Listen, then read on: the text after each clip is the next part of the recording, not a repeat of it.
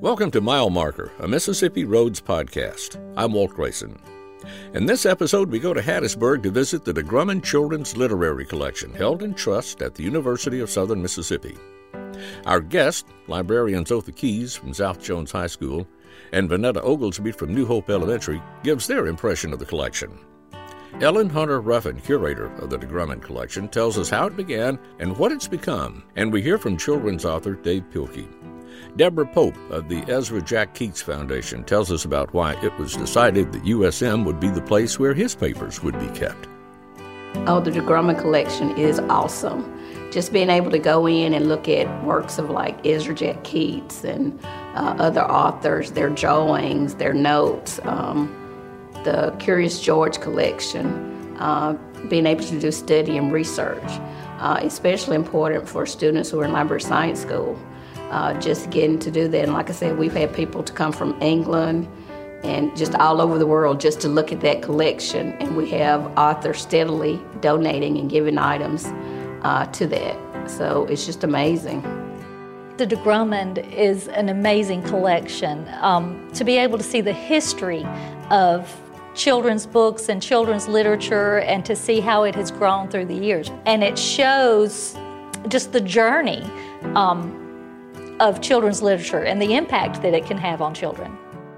The DeGrummond Collection is an archive, plain and simply. It's an archive of over thirteen hundred authors and illustrators' works.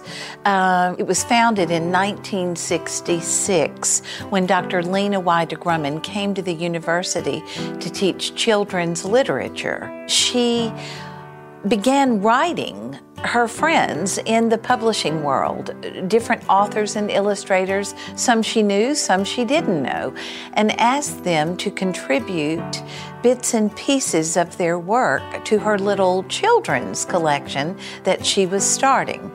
As the year progressed, she saw that they were receiving an enormous response to her request, and the head librarian at the time decided they needed to have a venue uh, where these materials that people were sending uh, could be um, offered to a public viewing.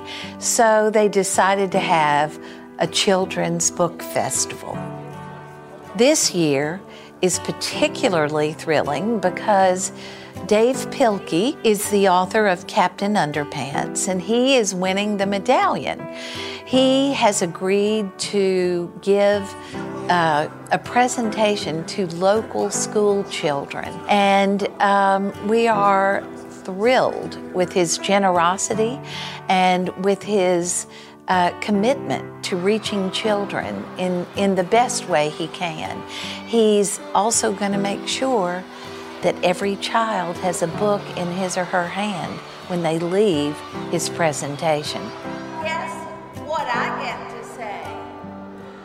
You get a book, you get a book, you get a book, you get a book, you get a book. Everybody gets a book.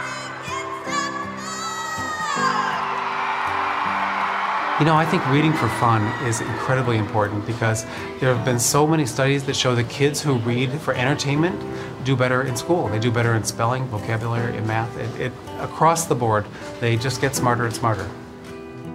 Literature plays a valuable role in the lives of children. Ezra Jack Keats, whose papers we have in the DeGrummond Collection, whose original art we have, uh, was a creator of a very famous book, The Snowy Day. Originally, Harvard wanted his papers, and actually it was the first time Harvard had ever requested the papers of a, a children's book writer. But they wanted to cherry pick. They wanted to pick out the pieces of memorabilia and papers that they felt were important and discard the rest, and that wasn't, it wasn't acceptable to us. People often ask us, why? Why, why are Ezra's papers in Mississippi? And the reasons are, are actually quite simple. The DeGrummond is one of the premier collections of children's literature in this country. That's one really good reason. And another is that in nineteen eighty, Ezra received the uh, U S M Silver Medallion for Lifetime Achievement. And he came down and he immediately felt at home. He felt at home, he felt embraced, he felt understood. He made friends, and he understood that this would be a wonderful place for, for some of his artwork. But it wasn't until he died and it came time to find a home for his papers that the decision to make it the DeGrummond happened. Children's literature is much more important than I believe it is understood to be. I feel that it's becoming more and more appreciated. But it is how we teach our children, and how we teach our children governs who they become. We hope you enjoyed this episode of Mile Marker, and special thanks to our guest at the DeGrummond Children's Literary Collection. Find full broadcast episodes of Mississippi Roads on YouTube T V, the M P B Public Media app, and at m p b online dot org.